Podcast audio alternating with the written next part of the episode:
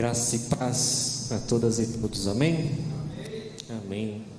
Achei que estava cheio, ouvi só um amém aqui. Vou tentar de novo. Graça e paz a todas e todos, amém? amém. Ah, agora sim, a igreja está cheia mesmo. É que tem a luz aqui, aí não dá para ver. Nós estamos num período que eu me alegro muito, é um período que eu gosto muito. Eu sei que ele é um período um pouco pesado, mas período da quaresma sempre mexe muito comigo. E é um período que mexe muito comigo, porque é um período que nós precisamos repensar, olhar para dentro de nós, ver como está o nosso relacionamento com Deus. Como nos lembrou Marcos, Deus enviou Jesus para que nós tivéssemos reconciliação. Nesse período nós refletimos sobre como está nosso compromisso com Deus. Como está essa conciliação com Deus? E para começar, eu queria convidar vocês a me acompanhar na leitura do texto que está em 2 Reis.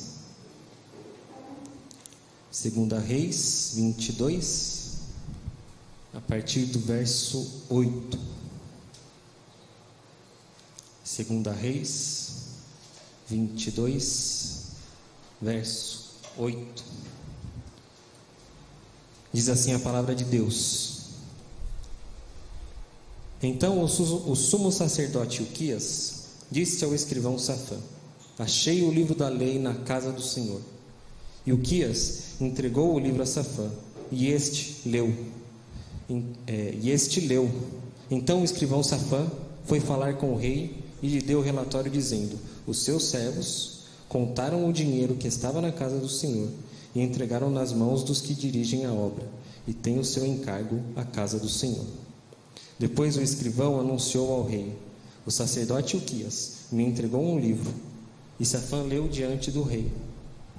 Quando ouviu as palavras do livro da lei, o rei rasgou as suas vestes. Então deu ordens a Euquias, o sacerdote, e a Aicão, filho de Safã, a Aquibor, filho de Micaías, a Safã, o escrivão, e a Asaías, servo do rei, dizendo: Vão consultar o Senhor por mim, pelo povo e por todo o Judá a respeito das palavras deste livro que foi encontrado. Porque é grande o furor do Senhor que se acendeu contra nós, porque os nossos pais não deram ouvidos às palavras deste livro, para fazer segundo tudo o que está escrito a nosso respeito. Então o sacerdote Uquias, Aicão, Aquibor, Safã e Asaías foram falar com a profetisa Ulda, esposa de Salom, encarregado das vestimentas da casa do Senhor, filho de Tiquivã, filho de Aras. Uda morava na parte nova da cidade, em Jerusalém. Eles lhe contaram o que havia acontecido, e ela lhe disse: Assim diz o Senhor, o Deus de Israel: Digam ao homem que enviou a mensagem a mim. Assim diz o Senhor: Eis que trarei desgraça sobre este lugar e sobre os seus moradores, a saber, todas as palavras do livro que o rei de Judá leu. Por terem me abandonado e queimado incenso a outros deuses, para me provocarem a ira, com todas as obras das suas mãos, o meu furor se acendeu contra este lugar e não, e não se apagará. Mas ao rei de Judá, que os enviou para consultar o Senhor, digam o seguinte: Assim diz o Senhor, o Deus de Israel, a respeito das palavras que você ouviu, visto que o seu coração Vou repetir. Visto que o seu coração se enterneceu e você se humilhou diante do Senhor, quando ouviu as ameaças que fiz contra este lugar e contra os seus moradores, que seriam objeto de horror e maldição, rasgou suas vestes e chorou diante de mim, também eu ouvi a sua oração, diz o Senhor. Por isso, deixarei que você morra e seja sepultado em paz e os seus olhos não verão todo o mal que trarei sobre esse lugar. Então, levaram essa resposta ao rei. Vamos orar.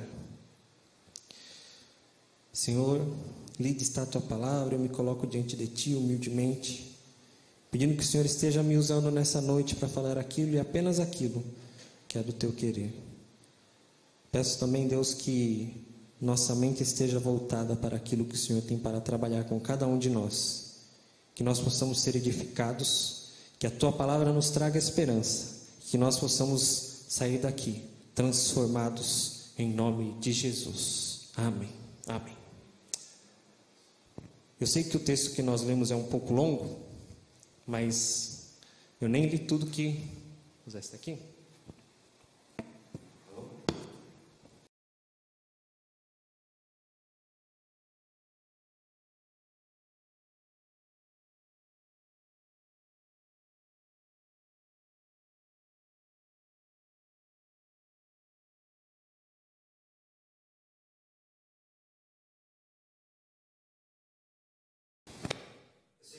texto que a gente é um pouco longo, mas eu nem li tudo que a gente vai trabalhar aqui. Essa história que nós vemos é sobre o rei Josias. E o rei Josias assumiu o reinado apenas com oito anos de idade. Nós acabamos de dar um testemunho de alguém que sabia muito bem onde estava com oito anos de idade. E eu, com oito anos de idade, queria só saber de brincar. Eu acho que a grande maioria mas Josias era uma pessoa diferente. Josias, com oito anos, olhou o presente que ele tinha do pai, do pai, do pai. E ele sabia que o pai tinha feito um péssimo reinado. É isso que diz a Bíblia. Quando a gente vai na história do pai de Josias, está escrito que Amon, pai de Josias, não fez o que era reto aos olhos do Senhor e fez um péssimo reinado. Quando a gente vai para a história do pai de Amon, ou seja, avô de Josias, diz a Bíblia que Manassés também fez o que era mal aos olhos do Senhor e também teve um péssimo reinado. Josias olha para trás, vê o exemplo de seu pai, vê o exemplo de seu avô, e ele fala: Eu vou fazer diferente. Com oito anos, ele fala: Eu vou fazer igual o rei Davi. E a Bíblia diz que com oito anos Josias assumiu o reinado e fez o que era reto aos olhos do Senhor. Se espelhou em Davi e não se desviou nem para a esquerda nem para a direita. E fez um bom reinado. Josias olha para o seu povo e Josias vê o templo de Deus largado, destruído ele vê o templo de Deus as moscas. Ninguém queria nem saber. Ninguém dava oferta, ninguém dava dízimo. Estava lá. E aí ele fala: Não, vai voltar. Vai voltar a ofertar no templo. Vamos consertar o templo. Vamos restaurar o templo. E veja que esse primeiro ato de Josias já é muito importante porque hoje a gente está aqui no templo. E a gente ora e Deus ouve a nossa oração. Amém? Mas se você estiver na sua casa, se você estiver no seu carro, se você estiver no seu trabalho e você orar, Deus ouve a sua oração. Mas naquela época, para o povo ter relação com Deus, era no templo.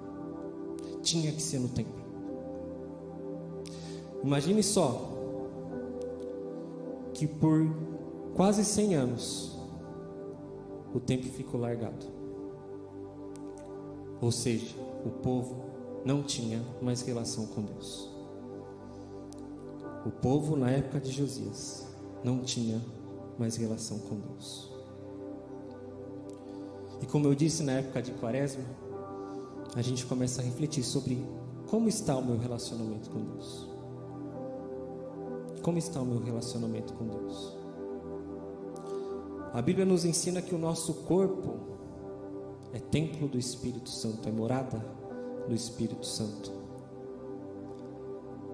Como está o meu corpo? Eu estou me cuidando? Minha esposa ela é preocupada com a saúde, ela se preocupa no que ela alimenta, é, fazer exercício. Tem pessoas que são mais preocupadas ainda, né? Estão lá na academia toda vez e tal. Não precisa ter um extremo. Mas às vezes a gente sabe que tem uma coisa que faz mal e continua fazendo. Sabe que tem uma coisa que faz mal e continua com aquele hábito. Eu lembro uma vez que eu ouvi, ouvi um, pode-se dizer que foi um sermão, e o sermão era sobre vício. E na época eu tinha um vício, na época eu era fumante. E fumar é um ato prejudicial para a nossa saúde, mas a gente persiste. E aquilo estava mexendo comigo, aquilo estava mexendo comigo. Até que chegou uma hora que o rapaz estava falando tudo aquilo chegou no final, estava perto da hora do almoço. Ele falou assim: Gente, daqui a pouco a gente vai almoçar. Confesso para vocês que eu tô com uma saudades de uma Coca-Cola gelada que faz dias que eu não tomo. E aí aquilo para mim falou assim: Mas isso é vício. Será que faz bem? Do jeito que ele deu aquela sensação de estar tá sempre tomando, tomando, tomando. Eu vou sair de vez em quando com os meus amigos, tomo um pouco de coca, ok. Vou tomar todo dia litros e litros de coca. Será que o meu corpo vai aguentar isso? Nosso corpo é templo do Espírito Santo. E assim como o rei Josias tomou como primeira iniciativa restaurar o templo, a gente tem que pensar sobre o templo. A gente tem que pensar sobre o templo aqui, que nós temos que cuidar, que nós temos que manter, assim como o Marcos lembrou a gente, olha, a gente tem, a gente tem uma previsão. A gente vai deixar acontecer ou a gente vai tomar alguma atitude? Josias tomou uma atitude.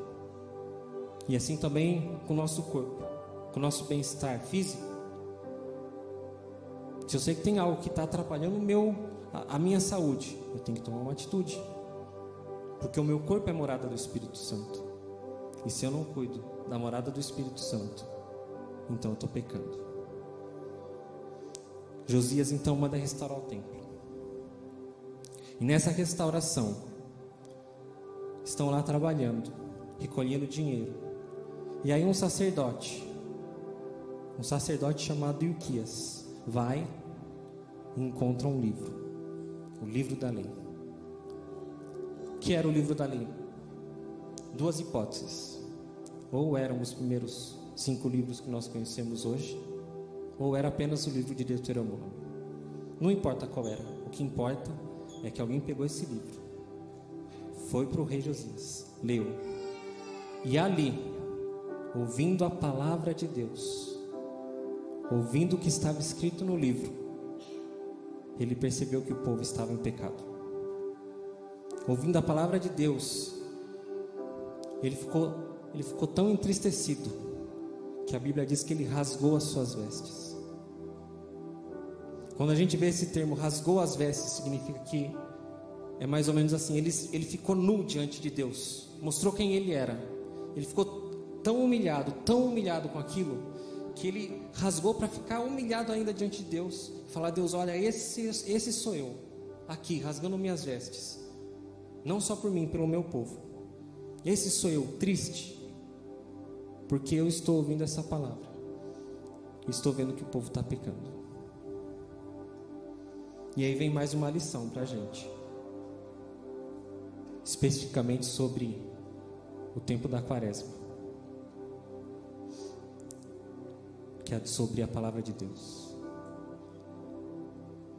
Eu tinha um amigo que ele só ia para a igreja no domingo, não fazia mais nada. E aí ele deixava a Bíblia no porta-luva do carro, para não esquecer. Esse era, esse era o peso da Bíblia para ele. Ele se converteu de verdade. E aí ele começou a devorar a Bíblia, estudar a Bíblia e ler a Bíblia. A Bíblia é a palavra de Deus a gente tem que tomar cuidado com a palavra de Deus. A gente tem que se atentar à palavra de Deus. É o nosso guia.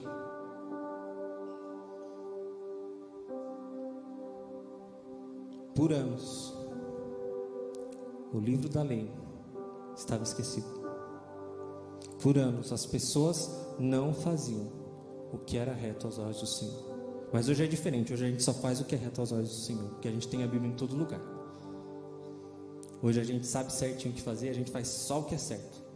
Pode até tirar a confissão do, da, da liturgia. Não, não é assim. A gente é humano, a gente erra. Eu erro, todo mundo erra. Mas aí quando a gente erra, a gente pode abrir a Bíblia. Pode ouvir a palavra de Deus. Olha que privilégio. Pode orar diante de Deus. Porque nosso templo é morada do Espírito Santo. E o Espírito Santo intercede por nós. Olha que benção. Agora olha o povo daquela época. Que não tinha o livro da lei. Que Malemar tinha um templo para ir orar. Josias começou uma restauração naquele povo. Com apenas oito anos de idade, ele começou a fazer uma obra grande. E por isso que a Bíblia diz que ele fez o que era reto, que ele teve um bom reinado. Quando Josias ouve então o livro da lei e rasga suas vestes, ele se sente triste porque o povo pecou. Ele chama aqueles que trabalhavam no templo e fala para eles: Olha, o furor de Deus sobre nós é grande, que a gente está pecando. Mas Josias não conhecia o livro da lei, ele não tinha tido contato. Provavelmente no reinado de seu avô, esse livro já tinha ficado esquecido. Imagine que o avô dele fez o livro ser esquecido. O pai dele reinou e nada desse livro, só depois que ele ficou sabendo. Então ele não sabia o que fazer. Ele falou: e agora? O que a gente faz? Eu fico pensando assim: um homem que, quando ficou sabendo dos pecados, rasgou suas vestes, não só em nome dele mesmo, mas em nome de todo o povo. Ele deve ter pensado: eu preciso fazer alguma coisa pelo povo. Eu preciso fazer alguma coisa. O que eu vou fazer? E ele chama esse povo e fala assim: Olha, eu preciso ouvir a palavra de Deus. Eu preciso que Deus me dê uma resposta. E naquela época, quem tinha a resposta, quem falava a, a palavra de Deus, eram os profetas.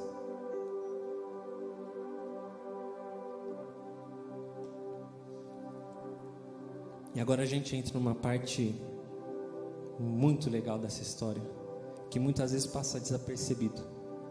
Eu já vi muita gente falar de Josias, já vi estudos bíblicos de Josias, já vi pregações, mas nunca se dá ênfase. Aí ele chamar as pessoas e falarem: Olha, vai lá e procura a profetisa Uda.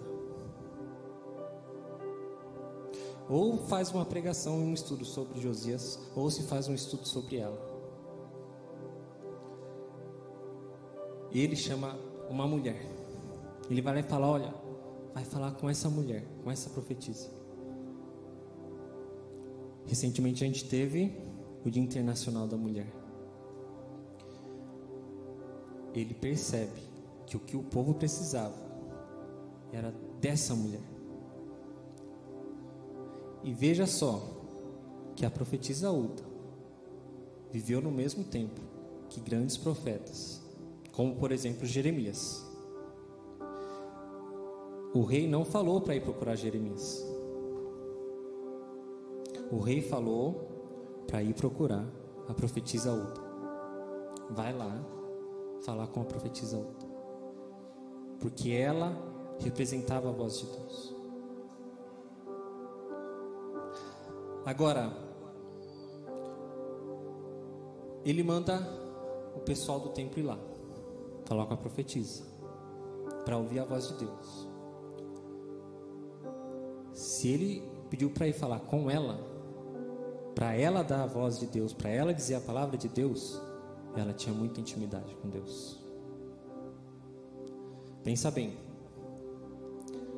Se eu se eu não conheço tão bem o Marcos, e alguém vem e fala: "Olha, eu preciso saber o que o Marcos acha disso". Eu vou falar o que o Marcos acha ou não acha? Eu vou ir perguntar para o Marcos o que o Marcos acha ou não acha? Eu não tenho intimidade com ele. Agora, se eu tenho intimidade com o Marcos e alguém chega e me pergunta: o que, que o Marcos acha disso?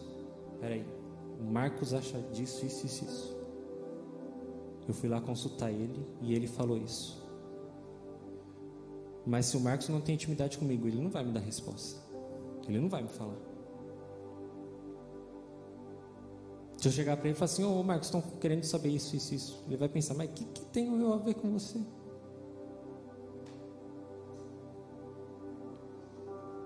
A profetisa Uda tinha relacionamento com Deus, tinha intimidade com Deus.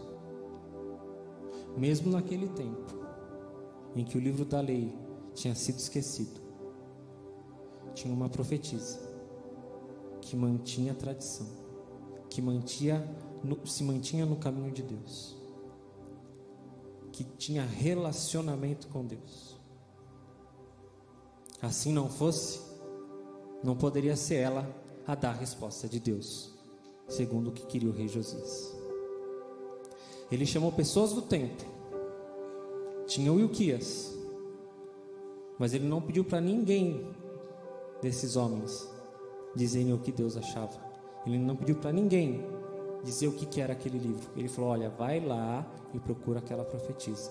Por quê? Porque ela tem intimidade com Deus. Penso eu que se Josias começou a procurar bons exemplos na vida dele, já que ele não tinha tido bom exemplo do pai, já que ele não tinha tido bom exemplo do avô, já que ele encontrou um bom exemplo na história de Davi. Penso eu que ele começou a procurar ali perto dele pessoas que eram bons exemplos para ele se espelhar. Penso eu que quando ele fala, vai lá e procura a profetisa Uda, ele sabia muito bem quem ela era. E ele não, não pediu para procurar mais ninguém, ele pediu para procurar ela porque ele sabia quem ela era, ele sabia que ela tinha intimidade, ele se espelhava nela com certeza.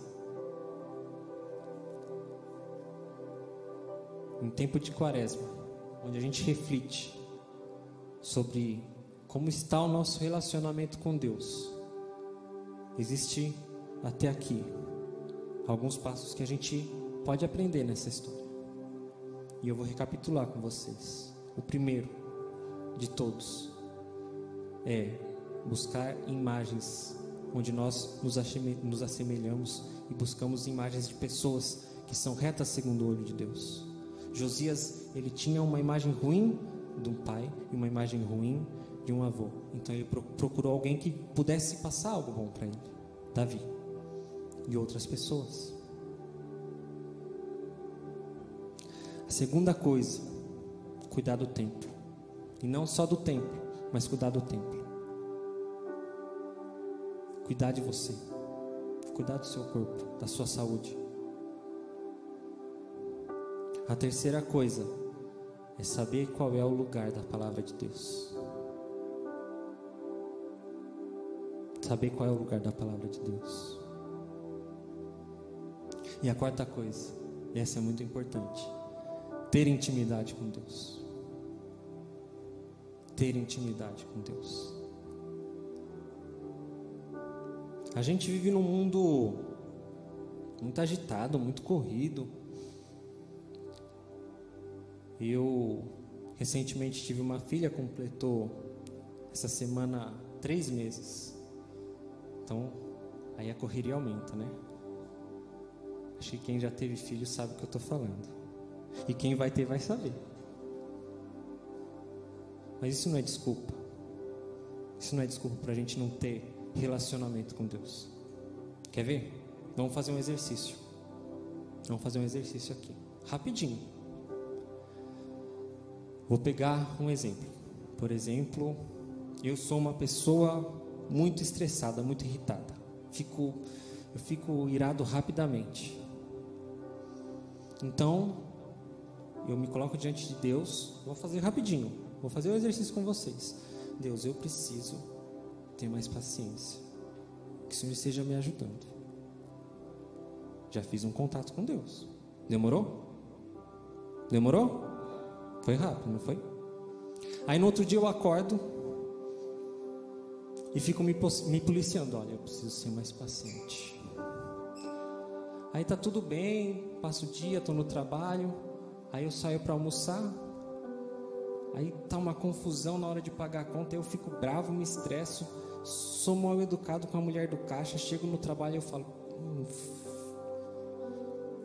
fiquei estressado, fui mal educado à toa com uma mulher que não tinha nada a ver. Mais um exercício. Cheguei lá.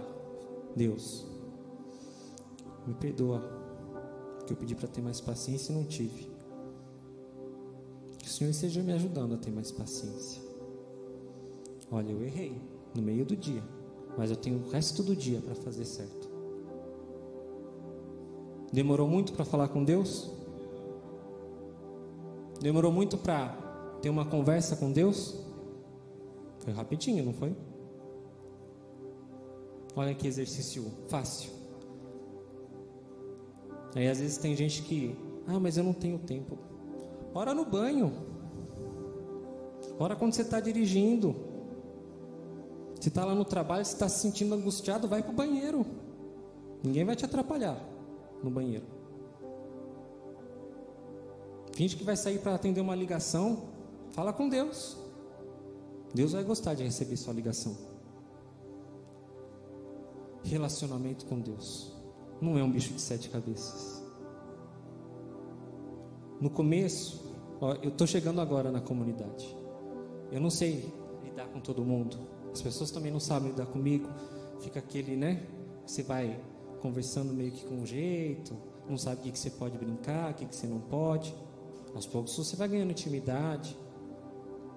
Aos poucos você vai sabendo como lidar com a pessoa, sabendo qual é o jeito da pessoa. Relacionamento com Deus é assim. Não tenha vergonha. Não queira orar lindamente. Ora. Hoje você está orando um pouquinho, amanhã você ora um pouco mais. Amanhã você já está sabendo identificar melhor o que é que Deus quer de você, porque isso é intimidade. É aos poucos. Você não vai chegar chegando. Você vai chegar e com calma. E aos poucos você vai entendendo o que Deus tem para você. Isso é intimidade com Deus. É algo contínuo. Josias então recebe a palavra de Deus de uma mulher que tinha relacionamento com Deus, uma das poucas daquela daquela geração. E aí Josias resolve, resolve fazer alguma coisa. O que, que a profetisa falou? Ela falou assim: ó, fala lá para o rei que o meu furor sobre o povo é grande, porque o povo está pecando, e não tem o que fazer. Mas, como o rei rasgou as vestes e orou a mim de coração, então eu não vou fazer nada com o rei. E enquanto o rei estiver reinando, eu não vou fazer nada com o povo. E aí está mais uma lição para a gente. Não só ter intimidade com Deus, mas se quebrantar diante de Deus rasgar as vestes diante de Deus, ficar nu diante de Deus. Se você tem vergonha de contar o seu maior segredo para o seu melhor amigo, não tenha vergonha de contar o seu maior segredo para Deus, mas conte. Não pense assim, ah, Deus já sabe. Deus já sabe, mas Ele quer ouvir você falar por A mais B. Se coloca diante de Deus e se quebranta. E fala, Deus, eu sou nada. Que é isso que a gente é. Mas quando Deus olha para você e vê que você reconhece que você é um nada, é que Deus faz de você tudo. Quando você se coloca diante de Deus, com humildade, com o coração voltado para Deus, é que Deus te fortalece, é que Deus te dá sabedoria é que Deus vai trabalhando em você. O rei Josias rasgou as vestes, e por causa desse ato, de orar de todo o coração, Deus mudou o plano dele. Ele disse: Olha, eu estou bravo com o povo, mas eu ouvi a sua oração, e eu não vou fazer nada agora. Você vai reinar tranquilamente. O seu reinado será bom.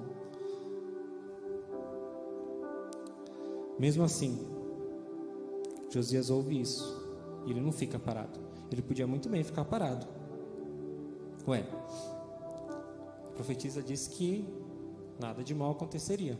Não foi isso? Foi isso que a gente leu. Ele podia ficar lá no, no castelo, falar: bom, nada de mal vai acontecer, então tudo bem, né? Vou reinar, foi o que Deus falou para mim. Vou esperar aqui, acabar o meu reinado. Mas a Bíblia conta que depois disso, Josias renova a aliança com Deus. E sabe como que ele faz isso? Ele começa, ele continua a fazer a reforma que ele estava fazendo. Ele ouviu que depois do reinado dele, o povo sofreria, mas ele não se conteve. Um rei que com oito anos de idade se coloca diante de Deus, sabendo que ele não tem boas, é, boas memórias do pai e do, do avô, e busca bons exemplos em Davi. Segue o caminho de Deus, que quando ouve a voz de Deus, rasga as vestes, ele não ia se conter quando vem e fala assim: Olha, o furor vai vir, mas não vai ser no seu reinado. Eu fico imaginando que ele pensou assim: não, não, não, não, não, não. Vamos mudar o povo. Vamos mudar o povo. Para o povo continuar orando do jeito que eu orei. E Deus vai ouvir a oração. E essa experiência que ele teve, Deus ouviu a oração dele. Eu fico imaginando que ele tinha esperança que o povo também orasse do jeito que ele orou. E aí ele continuou a fazer a reforma. E naquela época o povo tinha diferentes é, estátuas de deuses e acendia incenso e tinha altar de vários deuses e o povo não ia mais no templo, ficava orando a outros deuses. Ele arrancou tudo, tira todos esses altares, tira essas estátuas, tira tudo. Só existe um Deus. Só existe um Deus e o povo vai aprender a orar para esse Deus. Josias fez a maior reforma religiosa da época de reis. Vocês têm noção disso? Um menino de oito anos fez a maior reforma, tirou tudo que era mal aos olhos de Deus, restaurou o templo, restaurou o livro, restaurou restaurou a vida do povo. Porque o povo estava servindo outros deuses. Estava em desgraça. E ele foi lá e cuidou do povo. E diz a Bíblia que depois de Josias fazer tudo isso, ele fez a maior celebração de Páscoa da história de reis e juízes entre o livro de Reis e Juízes, ninguém, ninguém conseguiu fazer uma festa de Páscoa tão grande quanto ele. Nós estamos na quaresma, nos preparando para a Páscoa. Se para aquela época a Páscoa já era importante, para nós hoje é ainda mais importante. Para nós a Páscoa é ainda mais importante porque a Páscoa, para nós, representa a salvação. É isso que a Páscoa representa para a gente. Nós estamos na Quaresma. Nós temos que nos preparar para a Páscoa. Veja só o, o tanto de coisa que Josias fez para preparar, não só ele, mas para preparar o povo para a Páscoa. Veja só tanto de coisa que ele teve que fazer. Não é fácil se preparar para o que Deus tem para gente. Exige dedicação, exige compromisso, mas a recompensa vem. Josias teve compromisso com Deus. E o que, que ele ganhou com isso? Um reinado bom. E não só um reinado para ele, mas ele ganhou também que o povo tivesse paz durante o reinado dele. Como nós estamos nos preparando para a Páscoa? A gente tem se espelhado em boas pessoas? Josias, na família dele, não tinha bons exemplos. Ele buscou fora. Se na minha família não tem bons exemplos, então eu vou buscar em algum lugar. Josias fez o que era reto aos olhos de Deus. Buscou fazer o que era reto aos olhos de Deus. Não estou falando que ele nunca errou. Com certeza ele deve ter cometido seus erros, assim como Davi. Se a gente olha para a história de Davi, Davi não cometeu seus erros. E Davi era quem? Era o homem segundo o coração de Deus. A gente tem que buscar fazer o que é reto aos olhos de Deus. Tempo de quaresma. É tempo da gente refletir. Como está meu relacionamento com Deus? Tá bom, pode melhorar? Então vamos melhorar. Tá ruim? Eu preciso recapitular algumas coisas? Então recapitula. Olha, eu já fui melhor. Então melhora.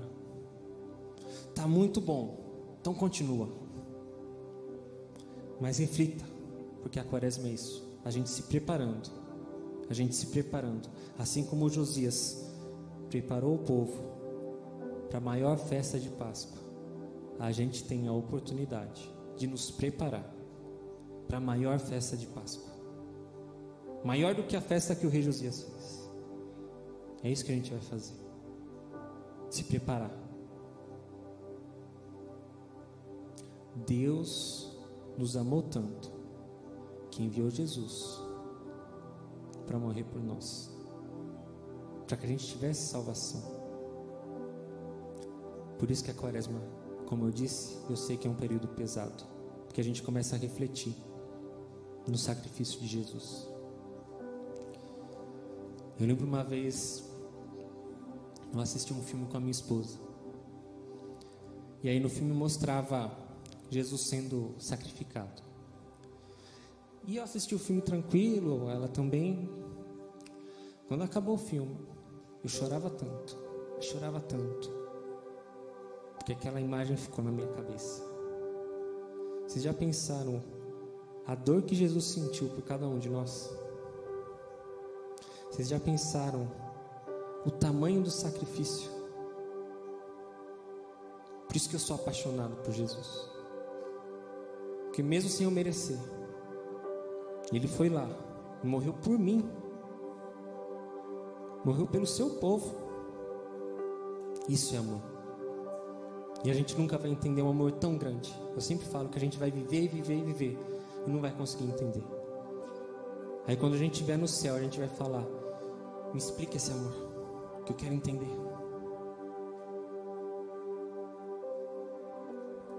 Tempo de quaresma é tempo para se preparar. Para se preparar. E não é para se preparar só para a gente.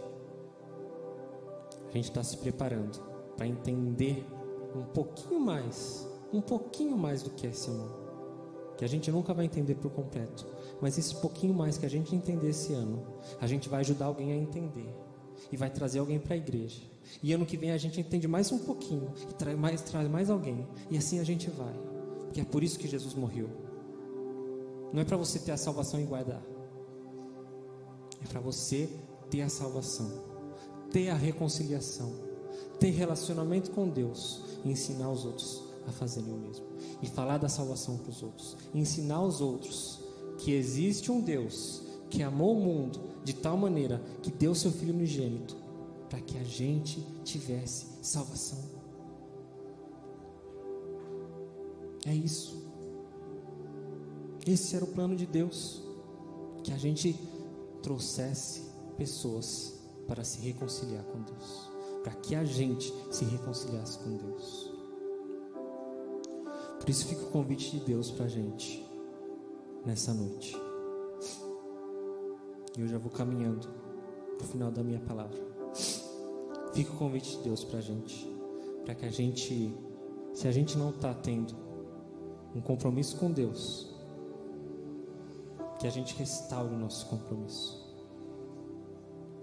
Assim como o rei Josias restaurou o compromisso da família dele e do povo dele.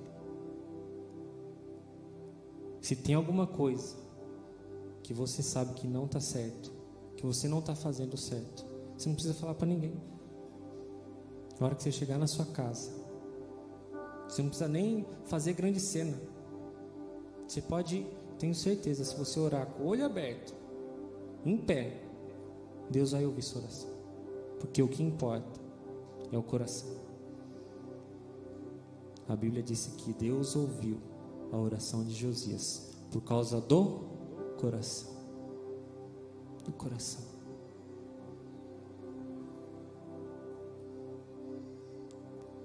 Vamos ter um momento de oração. Nesse momento de oração, eu convido você a abrir o seu coração. como eu disse, não precisa fazer grande cena mas abre o seu coração para Deus.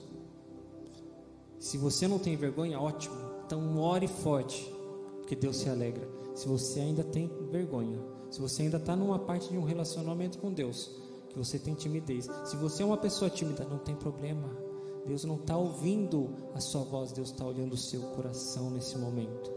Por isso que você nesse momento coloque o seu coração diante de Deus. Seu coração. Feche seus olhos. Fique da maneira que for mais agradável. Mas feche seus olhos e olhe para o seu coração. E ore a Deus. Ore a Deus enquanto eu estiver orando, que você também esteja orando. Deus, nós nos colocamos na tua presença, primeiramente reconhecendo a nossa pequenez. Deus, nós nos colocamos na Sua presença, rasgando nossas vestes e colocando nosso coração diante de Ti. Colocando nosso coração, Pai, aberto para Ti. Deus, que o Senhor esteja ouvindo a oração de cada um que está aqui nesse momento. Que você esteja ouvindo a oração de cada um que está ouvindo essa transmissão e está fazendo essa oração conosco. Seja agora seja posterior a essa transmissão, Pai. Que o Senhor esteja ouvindo a oração e olhando para o coração de cada um aqui. Que o Senhor esteja nos ajudando a se preparar para a Páscoa, a restaurar nosso compromisso contigo, Deus, a manter um relacionamento contigo, Deus, e a cada vez ter mais profundidade de relacionamento. Que o Senhor esteja nos ajudando, Pai para que nós possamos ter esse relacionamento, entender da salvação e levar para outras pessoas, porque é para isso que o Senhor nos chamou. Que o Senhor esteja olhando o coração de cada um aqui, para que nós possamos estar sendo ouvidos por Ti, assim como o rei Josias foi. Ouve a oração de cada um, em nome de Jesus. Amém.